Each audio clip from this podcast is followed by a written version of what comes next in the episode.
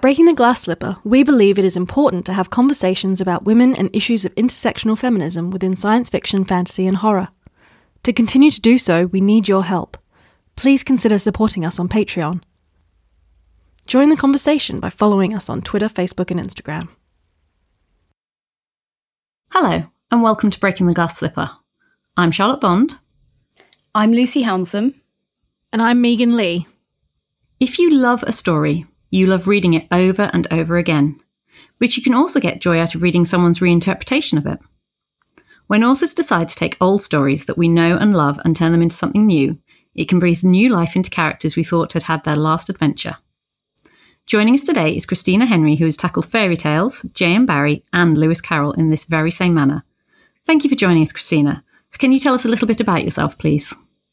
Um, yeah, I'm the author of oh gosh, uh, 14 books. Two of them are coming out next year. So if you're looking at your count saying, I didn't think she wrote 14 books, because two of them aren't out yet.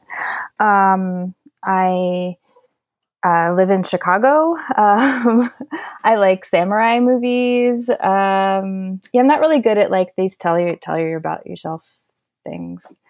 I mean, I think all of your books are excellent, and the one you've got at the moment is uh, The Girl in Red, isn't it?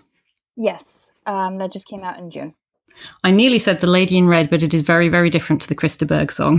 yeah, just a little bit. So obviously, The Girl in Red is out now, but you started off with your series Black Wings. Mm-hmm. Um, but it's so different to your later books, both in subject matter and tone. So, what encouraged you to make the switch from the Black Wings style of writing to the reinterpretation style of writing? And what made you decide to start off with an interpretation of Lewis Carroll's Alice in Wonderland? I mean, I guess I mean, the first thing is that the Blackwing series got canceled. Um, the the publisher. I apologize for my, my inappropriate question. no, no, no, no. I mean, I'm not.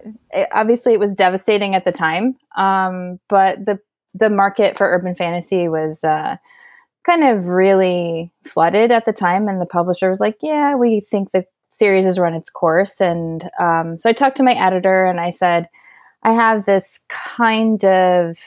Um, really loose idea that I wanted to do like a steampunk Alice in Wonderland story.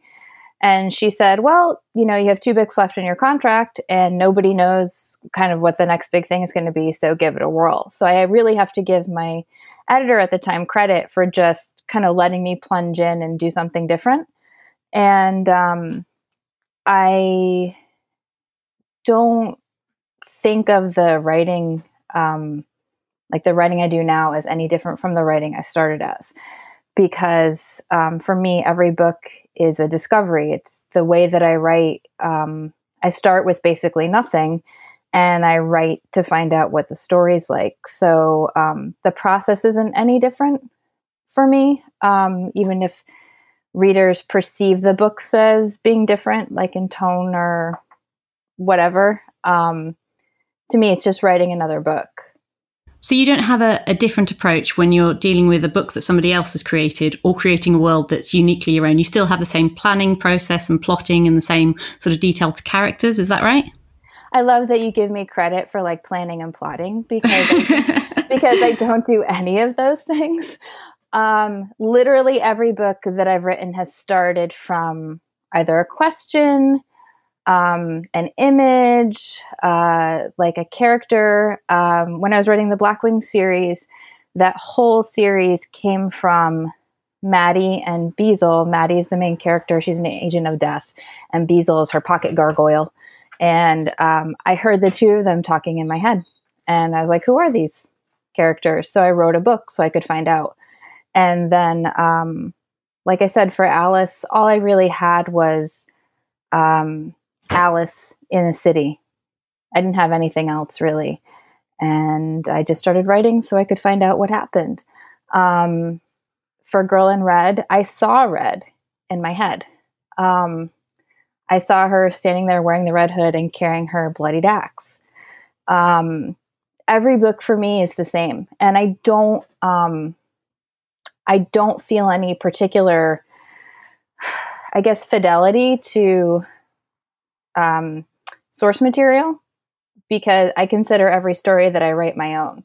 So, um, yeah, the process for me is always the same. So, in that case, how do you decide what you're going to expand or what you're going to add? So, for example, in Alice, um, the Jabberwock is the main antagonist. But in the original book, which I'm a huge fan, it's just a short poem. And I mean, Lewis wrote lots of poems. So, what was it about that particular character or that particular poem that resonated with you in particular and thought, that's my guy? No, it wasn't. See, again, like you're just giving me too much credit. You totally are. um, I'm a really, I always say this. Um, and it's completely true. I am a half-assed writer. Um, I don't go into. I never, ever, ever think about my books. Probably to the extent that any one of my readers thinks about my books. I just write the story. So when the time came and there was a monster, it was the Jabberwock. It just was there. Um, I write chronologically, um, and I don't outline. So a lot of times when I'm writing, I'm literally discovering the story as I go. Um, and a lot of things end up in the book subconsciously. Um, a great example is uh, I read a review of Alice many years ago where someone talked about an early scene in the book where Alice and Hatcher swim through the river, you know, to escape the burning asylum. And I at the time, I was just like in my head, there was a river next to the asylum. There wasn't anything particularly symbolic about it. And another reader was like, Oh, Alice swims through the river of tears. And I was like, Huh, oh, yeah, the river of tears. I forgot about that. Um, so a lot of things just sort of happen in my books. Um, and yeah, I know it doesn't make me sound like a real writer, but it just sort of pops up. you know, you're preaching to the converted here because that is exactly how I write my books. no outline, no plot. Um, you know, because I think you're completely right. You know, I feel like if I don't know kind of who the characters are, I, it's it's kind of my job to go on the adventure with them, and so that's very hard to say. Well, here we're, we're going to get end up in a certain place because I'm not sure how we get to that place because I, you know, personally haven't been there. So I feel like you know when i speak to writers on here and they they have these quite detailed outlines and they have these plots and then they the every chapter kind of page by page it's it, i just it blows my mind because it's such an alien way of working to me i mean i think that every writer you know writing such a personal process and for mm-hmm. everyone you have to find what works for you but i always feel like i sound like a fake writer when I'm on panels with other writers who are like, yes, I write a 25 page outline and I have index cards with the timeline and all this stuff. And I'm like, woo, the roller coaster's off its tracks. Let's see where it goes. no, I mean, I had this wonderful writing teacher who talks about how your brain is actually much smarter than you realize. And when you were talking about how, like, the Jabberwock was just there when you had to come up with the antagonist, he would tell us that things like our brain already knew that. like we'd already kind of done that and we um, end up writing towards something that we haven't even consciously realized that we were working towards, which I quite like that idea. Yeah, I mean, that's definitely, um, it's almost like the definition of my writing process. Like I'm really like a back of the brain writer. I mean, one of the reasons why I don't write an outline is because if I know the end of the story, it's not interesting to me to write um, you know, I really want to discover the book the way a reader would discover it. Okay, that's so that's interesting because a lot of the the stuff that you're writing at the moment is kind of reinterpretations, retellings, and obviously you you have already said that you don't feel a particular fidelity to the the source material, but is there a point where you're trying to stay semi within the kind of original narrative and at that point how do you not lose interest in it if it is something that you are kind of reimagining. I, I don't ever try to stay within the original narrative. I never do. Um, yeah, I just kind of do what I want. Like it's my story and I do what I want. And like I said, I don't really think of it as I I really dislike the idea that people think writing a so-called retelling is different than writing uh, a, a quote unquote original work. And the reason why I dislike that is because every single story is a retelling. Every story is has been influenced by another story or uh, by a variety of stories. Even something like I'm looking at my bookshelves, um, like Pet Sematary by Stephen King. Pet Sematary is a book about death, right? Like basically about fear of death, about like wanting to bring someone you love back from the dead. Well, we've told this story thousands of times in thousands of ways, starting with Orpheus and Eurydice. Um, nothing is original. I think of storytelling is like um, like telephone. Have you guys ever played that game when you were a kid, telephone? So you like a bunch of kids would line up, you know, and the first person would whisper something in the ear of the second person. And then that person would whisper in the next kid's ear and the next kid's ear and the next kid's ear and so on down the line. And then at the end, the first person who spoke tells what they said and the last person in line tells what they heard. And they're always two completely different sentences. And I think of storytelling like that. We've been telling each other stories ever since we could talk as humans. And we tell stories to a group of people, and those people hear those stories and they take elements of those stories and they retell them. And the stories change in the telling. And so I don't think that what I'm doing is really anything different than what storytellers have been doing and continue to do, and that every storyteller does um, when they're writing. Well, that's interesting, but it makes me wonder if that was the case. Um, instead of writing Alice and basing it in characters that we already know, why didn't you just write a novel about a young girl in a brand new fantasy world escaping from um, an asylum and going off on an adventure because I would have read that as well. You know, I mean, I loved Alice, but I would also have, have, read that story. So, what made you think, well, actually, this story would work better if I had it as based on these characters that people already know? I just wanted to write Alice. I mean, it was literally just that. It was just, oh, huh, I could do this, and then I just started writing.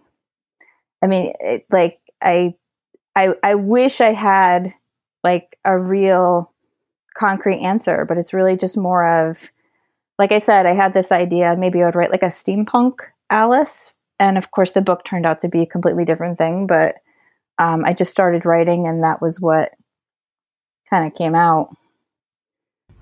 So let's try and work backwards then. So the girl in red um, mm-hmm. is a I hesitate to say retelling of Little Red Riding Hood because apart from the journey and the grandmother, I don't think that there is a lot in it that really does correspond with the Little Red Riding Hood story. And you said that you saw Red in your head and she just kind of popped up there. So mm-hmm.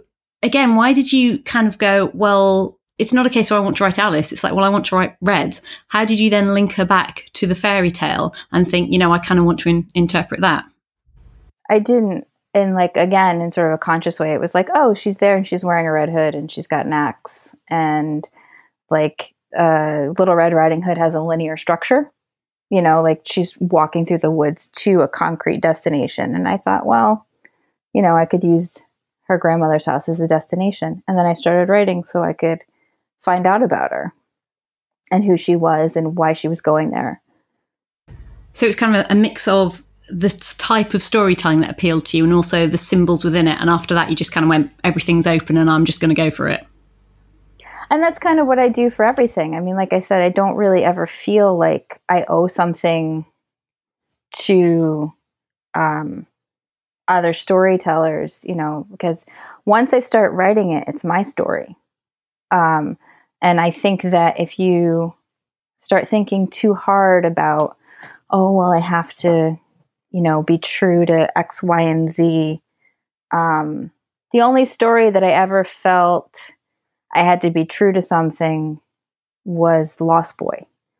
Um, because I wrote that book so I could find out why Captain Hook became Captain Hook, um, why he became the Captain Hook of Peter Pan. So I needed um, at the end of Lost Boy for him to be the person he is at the beginning of Peter Pan. But other than that, I didn't think, um, and I didn't even feel uh, like I had to use Barrie's geography. I just made up my own geography of the island and kind of did whatever. Charlotte was saying that that was her favourite book. I was indeed that. I really did like that. I mean, we're obviously a podcast about women and female writers, and I love all of your books. I found a little bit of the violence analysis bit a bit unpleasant, but I still love the character of Alice. I thought she was amazing. The mermaid was just so different. I loved Red in The Girl in Red, and I was trying to explain it to these guys after I'd read it, and I was like, I don't really know how to tell you because it's kind of Red Riding Hood, but not, but also uh, a journey, but also some sci-fi, but also not, and the walking. And it was just, it was just so many wonderful things. Um, but the Lost Boys was very different, um, I must admit, and it was just. If I had to pick one of your books to read again, it would definitely be that one that I would reread the hell out of. And uh, I hear that from a lot of readers, actually. That that's Do you? Favorite. Yeah. Ah. Mm-hmm. Lost Boy or Alice, but I think Girl in Red's catching up. well, it has only been out what a couple of months, is it? Yeah. Give it time. Mm-hmm. As a writer who, you know, obviously we're a feminist podcast, we like to talk about female writers and female characters. Um, was it at all did you have to make a shift in thinking to write from a male perspective or to feature a book with you know obviously more a more male heavy book or is it simply you know they're just other characters um, or was there some kind of like you didn't have an agenda that you wanted to it was simply just you wanted to explore these characters and how they kind of got to be where they are um i mean for me as a writer writing any character is the same you know mm-hmm. you're just you're trying to create a three-dimensional character one thing that I was trying to get at in Lost Boy um, that I had observed um, with my son and some of his friends is um, kind of the way boys form like these little gangs with each other.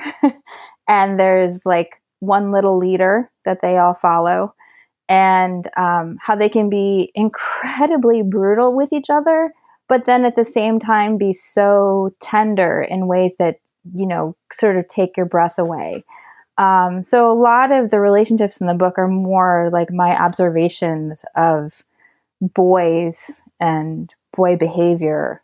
Um, for me, a lot of ways that book is just sort of inex- inextricably tied to my feelings about my son because he loved Peter Pan when he was a kid and we were like Peter Pan all the time. And one of the reasons why um, I wrote the book was because I was watching the Disney film with him for like the hundred thousandth time, and I said to myself, you know, why does Captain Hook hate Peter Pan so much? Um, I was like, hey, why don't I write a book and find out why? Well, I'm actually really interested that you said that because I was just lining up on the tip of my tongue to say Disney's Peter Pan because I rewatched it with my daughter recently and I couldn't believe how horrible and awful Peter is just in general. And I mean, there's so many racist overtones and there's there's so much sexism in it. It's just a, a horrible retelling anyway. Um, but I mean, in Lost Boy, obviously Peter isn't the fun scamp that you have him in everything else. You know, I can't think of many interpretations of Peter Pan where he's the bad guy. And I can kind of see where you're coming from that you looked at James Hook, but what made you think to turn Peter into such a brutal character? Because I mean, he really is horrible. And surely there would have been other ways to, um, you know, make them enemies. It could have been a, a, genuine friendly falling out that turned bitter. So, but so what made you go, Peter? He's going to be an absolute bastard. Because um, the only way you ever hate somebody that much is if you loved them first. And so, um, you know, and if somebody loves you, you like you really need to hurt them, right, in order to make them hate you in that way. Um, Lost Boy is the only book I ever wrote where I knew the last line of the book. Um, and I knew that before I started writing. Um, so I didn't know anything that would happen between the first sentence and the last sentence, but I knew the last what the last sentence was going to be. And when I got there, I wanted to feel that I'd earned it, um, and that the you know that last line would be a heartbreaker for the reader. Um, it's also my little backhanded homage to 1984, which I think has the best last line of any book ever. I'm trying to remember what it is now. so I don't know how long it's been since you've read 1984 or seen the film or uh, It's been a while. I yeah. studied it at college. so um, obviously in the book, Winston, the main character, is you know, sort of briefly tempted to rebel against the state. And at the end of the book, everything uh, everything that he's been through has he's been sort of brainwashed back into you know a proper member of the the state of the community. And the last line is he loved Big Brother. I remember reading that, you know, um, for the first time and my heart just shattering into a million pieces. and um, I've always thought it was so powerful, um, you know, that this character who was sort of pushing and pushing like futilely against um, the system in the end is sort of crushed by the system. So. Oh, I see what you mean about delivering a heartbreaker of a last line. and that was what I was going for when I I wrote Lost Boys. So I I had uh, four line four words, and I was like, I need to earn those words. So when you get there, like you know, it it really like kind of punches you in the gut. Mm, and that's that's the beauty of storytelling. It's like I don't know how I'm going to get there, but it's really because I'm I'm a bit like you and I don't really have solid endings. But then the last book I've just written is coming out in a couple of years. I did know the ending because it's a reimagining of a folk story. And the whole fun kind of part of it was well actually this folk tale is kind of only the end of the story like how on earth do the characters get to that point and it's just such a an adventure to work out how they could possibly get to the point where you know one of them kills the other one i mean because that's a it's a huge thing and they always like fairy tales folk stories they make light of quite big events um, usually because they're in ballad form uh, so, but when you're writing a novel, like you, someone doesn't just die on page one for no reason. There's all these kind of there's there's so much to explore to kind of get to that point. Um, mm-hmm. So you know that's why I really like the idea that you had this vision of the end, but you know you weren't sure how to get there, and you just set off on the journey. Yeah, I mean it, it's not interesting to me unless I can find out as I go. You know, so when I get up to write the next day, I'm you know, I don't know what's going to happen next. I might know what's happening in like the next minute, you know, because I usually stop at a place where I say, okay, well, the next thing that will happen will be X. Um, I never, ever, ever write until I feel drained because that's a good way to, you know, spend a lot of time staring in a frustrated way at, at your notebook the next day. Um, I try to leave some space for myself to get started again. Well, it's interesting what you say about the different approach you had to Lost Boy and the other ones, because you kind of said the other ones you just had a an idea in, in mind of a character or someone escaping or swimming across a, a river, and then it kind of went from there. But obviously, not only with the fact that you had the last line in your head, but the fact that you're the Lost Boy is the only one that really that is a prequel, because Alice is very much set after her um, her events in Wonderland. Um, the Mermaid is obviously, I suppose you've kind of got the, the fixing point of P.T. Barnum, but is generally, you know, a story what happens after the mermaid has come onto land and got married and so on. Um, but with Lost Boy, you've obviously got to write to a point and, you know, get your characters to a certain situation. So did you find that quite liberating, kind of going, that's where I've got to go, and you know, I'm I'm driving for it, or was it quite exhausting, or was it completely the same as writing all your other books? Completely the same. Yeah, I'm like I'm really I'm so boring because I'm just I just I have kind of the same process for every book. Um, where you know it start. I mean, even having the last line from Lost Boy, it's really like starting with nothing. You know, it's just one line, and um, almost all my stories come from that. They just come from like like I said, one line, one image, one whatever. Um, I have a book coming out next year called The Ghost Tree, which is a horror novel set in a midwestern town on that um, has been cursed. And the genesis of that story was a line I wrote in my notebook three years ago, and all I wrote was "Meet me by the old ghost tree." And then, you know, last summer I wrote a whole book from Meet Me by the Old Ghost Tree. I didn't know who was in it. I didn't know why the ghost tree was important. Um, I just started writing, and suddenly I had a book.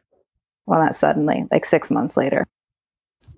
Well, you're in great company because I've often heard it say that even Agatha Christie didn't know who the murderer was until she actually got to the last page. So it's not like you're alone in, in this kind of thing. It's it's a definite way of doing it. And I mean, one of my favourite authors is John Connolly, and he's very much the same. He just kind of goes off with it, and he's a bestseller, much like you. And he's got some fabulous books. And I think you do get an energy to a story that you perhaps don't get if it's very, very confined. Uh, although I then you suppose on the other hand you have George R. R. Martin who just goes with it and it rambles and it goes on forever mm-hmm. and then never gets finished. Well, I mean, and like I said, I think it really depends on your personality. I mean, when I've talked to other writers about their process, you know, they're like, yeah, I would never do that because to them it would literally be like, you know, jumping off a cliff without a bungee cord. You know, that that would be just um, sort of overwhelming for them to try to imagine moving forward without knowing where they were going.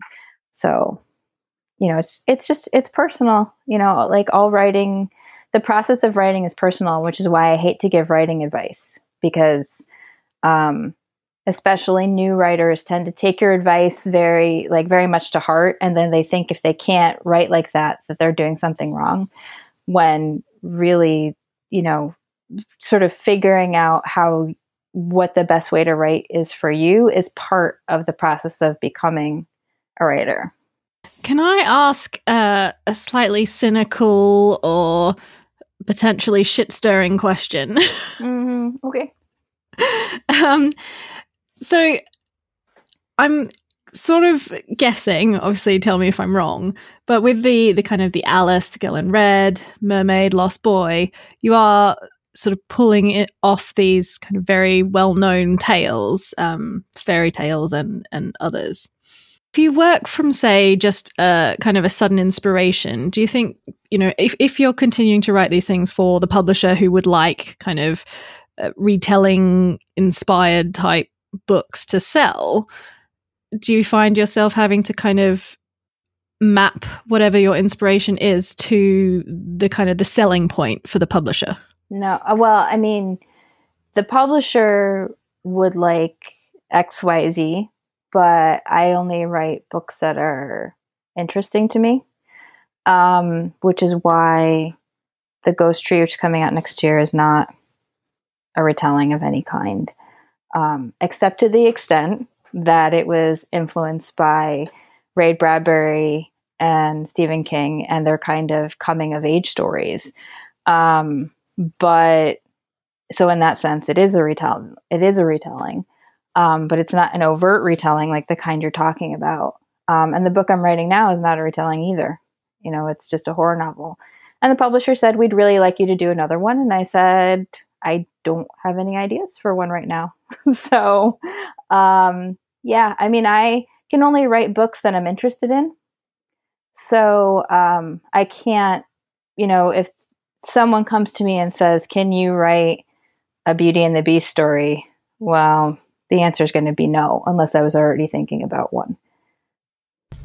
So, could you share with us then what the thing that interested you in all of your previous books were? There was obviously one thing that really captured your attention and, and made you think about it and really motivated you to write it? What was it in sort of Alice and um, the Mermaid? You said obviously in Lost Boy it was about the relationship between Hook and Peter and what happened before that. Um. So you know, what was it in particular that drew you to these? Well, I mean, like I, I mean, like I said, like for Girl in Red, like I saw her, um, you know, wearing her red hood and you know carrying an axe, and so I just, I just wanted to know who she was. Um, you know, I just wanted to know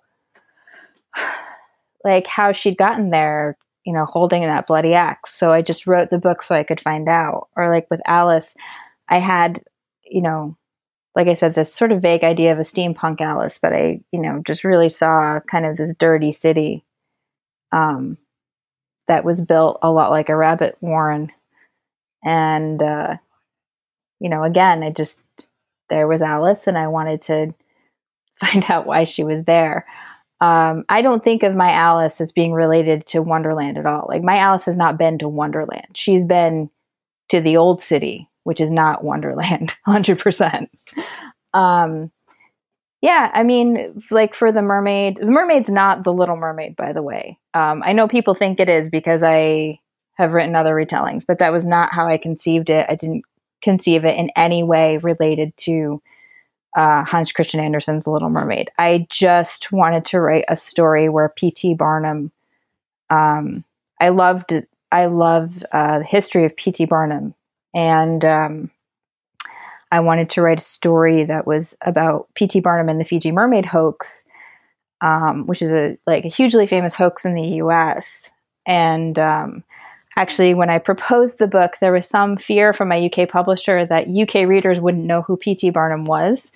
And like six months before the book came out, uh, The Greatest Showman was released. And so when the book came out, everyone was like, oh, yeah, P.T. Barnum.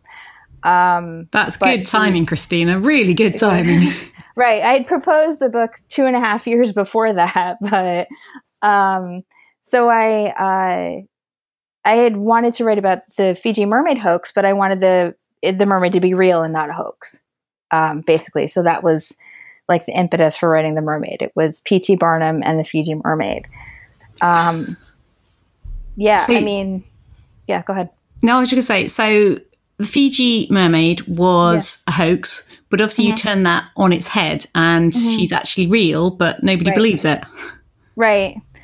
Right, which is uh, totally what I think would happen if, you know, whether it's the 19th century or whether it's the 21st century. I think that if people encountered something that was like truly supernatural or truly magical, they half of the people would be desperate to believe that it was real.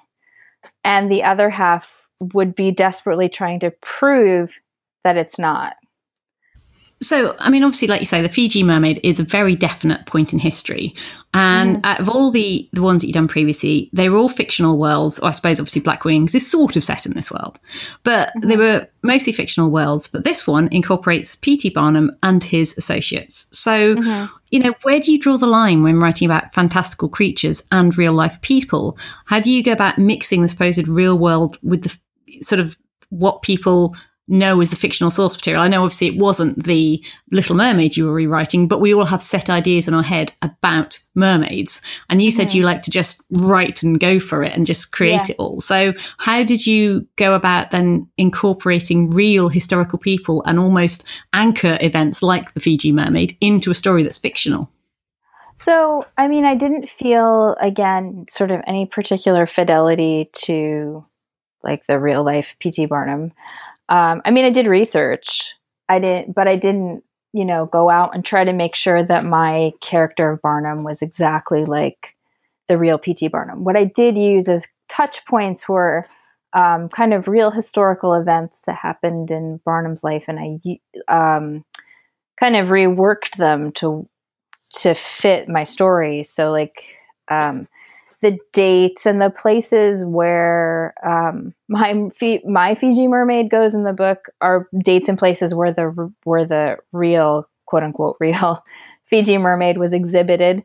Um, information about P.T. Barnum's American Museum that was real. Um, but other than that, I mean, the characterizations of Barnum, of Charity, of like Levi Lyman, I just did what I wanted, you know, to make them fit the story because um, again, once they're written into the story, they're mine. I don't think of them as belonging to history anymore. They're they're mine. I'm not writing nonfiction. I'm not writing a an educational tome. I'm writing fiction. Um, so when you're writing fiction, your characters work for you and they work for the story. So just as an aside, I know it's not on your books, but I'm I'm intrigued about P.T. Barnum because obviously in The Greatest Showman he was seen as this kind of visionary, this wonderful person, this sort of great humanist who was trying to promote um, minorities and, and, look after people. Whereas I've read several articles that say he, actually he was just out to make money and exploit them. And I know that in The Mermaid you kind of have a little bit of an ambiguous character when it comes to P.T. Barnum. He kind of does care, but then he's also quite horrible. So, I mean, how much of that is based on reality? Did you find out the real, real P.T. Barnum was, you know, quite horrible? And you're like, well, I'll just give him a bit of a nice side. How did you go about that? He, he was horrible. Was so, yeah. So I can tell you that um, like even when I just saw the preview for The Greatest Showman, because at that point I had finished the book and I'd already handed it in. Um, so obviously, like you know, I had spent time doing research prior to that. When I saw the preview, I was like, that is not P.T. Barnum. Even just the scene in the preview of him like making a little toy for his kids. Um, he he had five children, and his daughter said they never knew him. You know, even the oldest one, who spent the most time with him, said that she never knew him until she was an adult. He was never at home. He wasn't like a devoted father. Um, he was terrible husband, horrifically bad. Um, he was, uh, you know, dismissive to his wife. He would he cheated on her like publicly, like really publicly. Um, one time they were, gosh, I forget where they were now. I think they were at Niagara Falls. It was definitely a, like a waterfall, and she they were going downstairs like you know to to see the falls from a different view. It was like a long set of stairs. Um and then they had to go back up. And charity his wife was really um, reluctant to go. She was frightened. She was like a very kind of nervous like uh, highly strung woman. And she started to like grow weak like she started to feel faint and she told pt barnum that she felt faint and she needed help and he laughed at her and left her there and she fainted and two other men who found her later carried her back up to the you know like to the surface to to the top of the stairs. Um, if you just want to know what kind of pt barnum kind of person pt barnum was that's definitely indicative of his character well that's really interesting because obviously they make a big thing in the greatest showman about how he kind of does it all for his wife and she's his redeeming feature and at the end it's her that brings him round whereas obviously in your book um, there's, there's none of that really. But there's a wonderful relationship that forms between his wife and Amelia, the mermaid. Mm-hmm. Um, so, I mean, I asked you about P.T. Barnum, and obviously he was a complete bastard. But what about mm-hmm. his wife? Because obviously she's kind of a sideline in history, even though she was a big thing in the film. How did you go about creating a character? Did you kind of go, he's a bastard? What kind of man would stay? Sorry, what kind of woman would stay married to him, and then compliment the mermaid, or? I mean, you have to think about it in terms of the way we think of it now is, oh, well, why didn't she just get a divorce? But it's not like divorce was so easy then, at least in the US. Um, and a lot of women couldn't even own their own property, um, you know, manage their own money. Um, so, like, pretty much once you were married, you're stuck with it. Um, and the she's not really described in research about P.T. Barnum except from Barnum's point of view. So, like, you know, letters that he wrote to other people um, or things like that, you know, like all the information is sort of filtered through Barnum. So, um, again, I just wanted to have this idea that, you know, she she was my charity. Um, she was, you know, in some ways, sort of the typical like long suffering wife you know, she was she was sort of buffeted along in Barnum's stream, and that once she meets Amelia, because Amelia is not afraid of Barnum, she's not afraid of anybody, because she's always been her own person. Um, that Charity would be some in some way positively influenced by that, but at the same time, you know, I do kind of wonder what happened to Charity after Amelia went away. Yeah, it's just that's almost the heartbreaking side of it. Um, and I mean, obviously, Amelia kind of goes on to have her own happy ending. I don't want to spoil it, but it's it is a, a bittersweet kind of happy ending for Amelia, isn't it? I mean, no, no one in the Mermaid comes off completely well. Mm-hmm. No, I don't think so.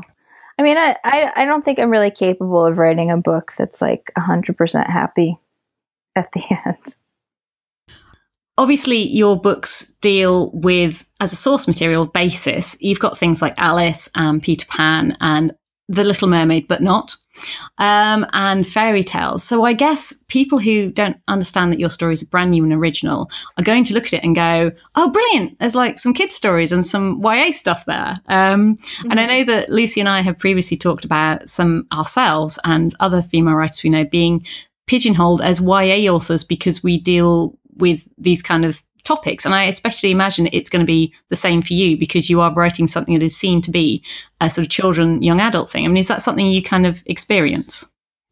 Oh yeah, and it's um I've got to admit that it's really frustrating because you want your books to reach the correct audience.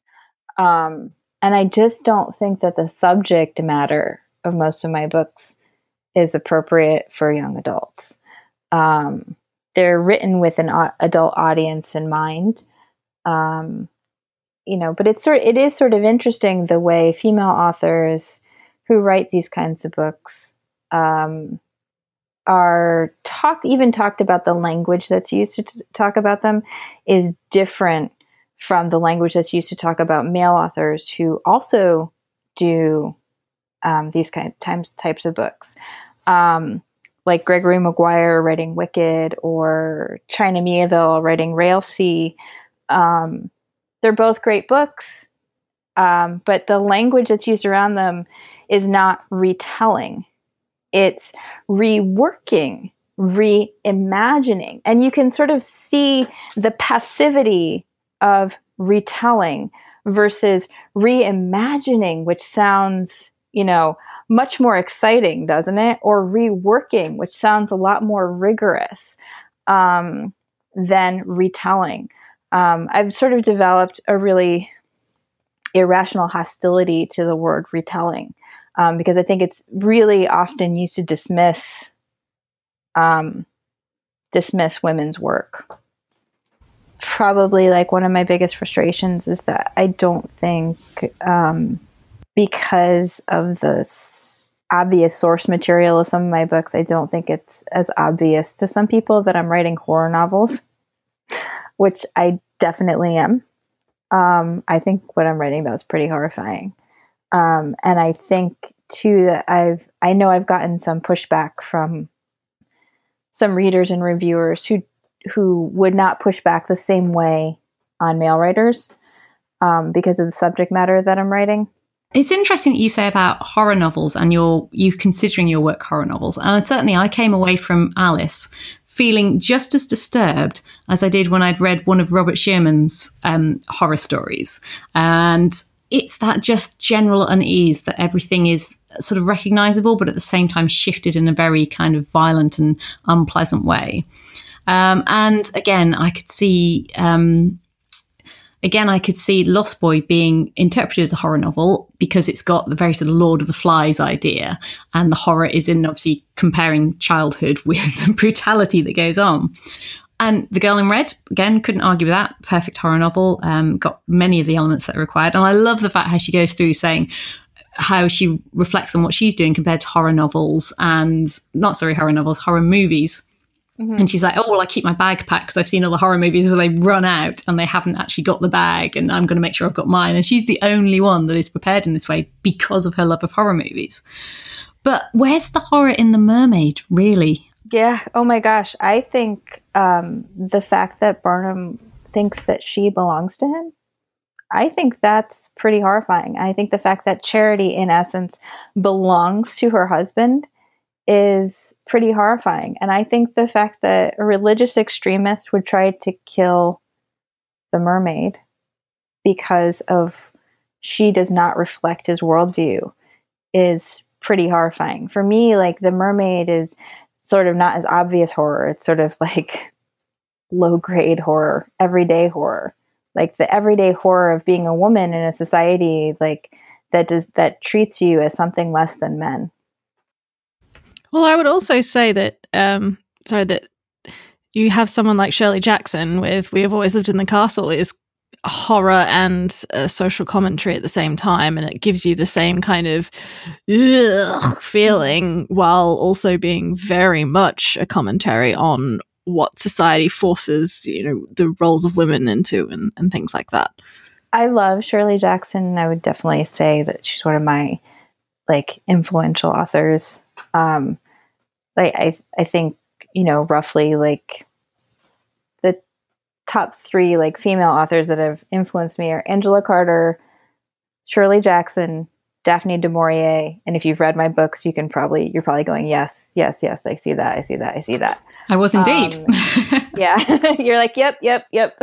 Um, but the I think that um, when people think of horror, their first thought is, you know, splatter movies.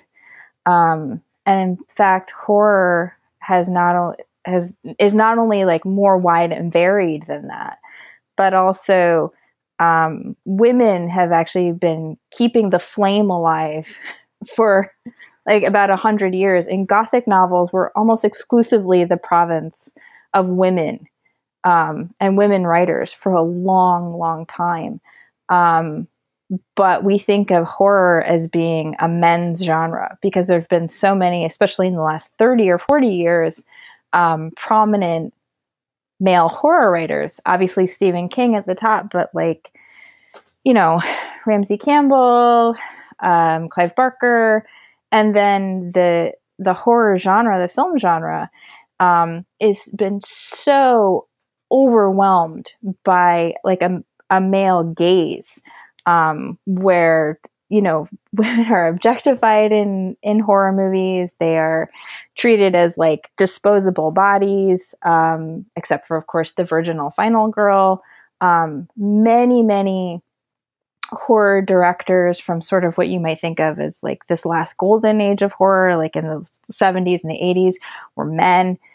John carpenter wes craven um, you know, I think that we really think of as horror as being something that belongs to men, but like, you know, it's women um, who've been who have been sort of aware of sort of the low grade everyday horror um, and who've been writing about this.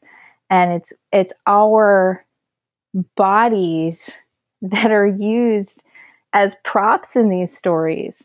Um, I really think of horror as something that's always belonged to women, and I think that um, I think more women writers are out there now trying to take it back from men. I think it's beautifully clear from your books that horror can come in many different forms. And I think you've convinced us that retellings don't need to be stilted or confined by the source material.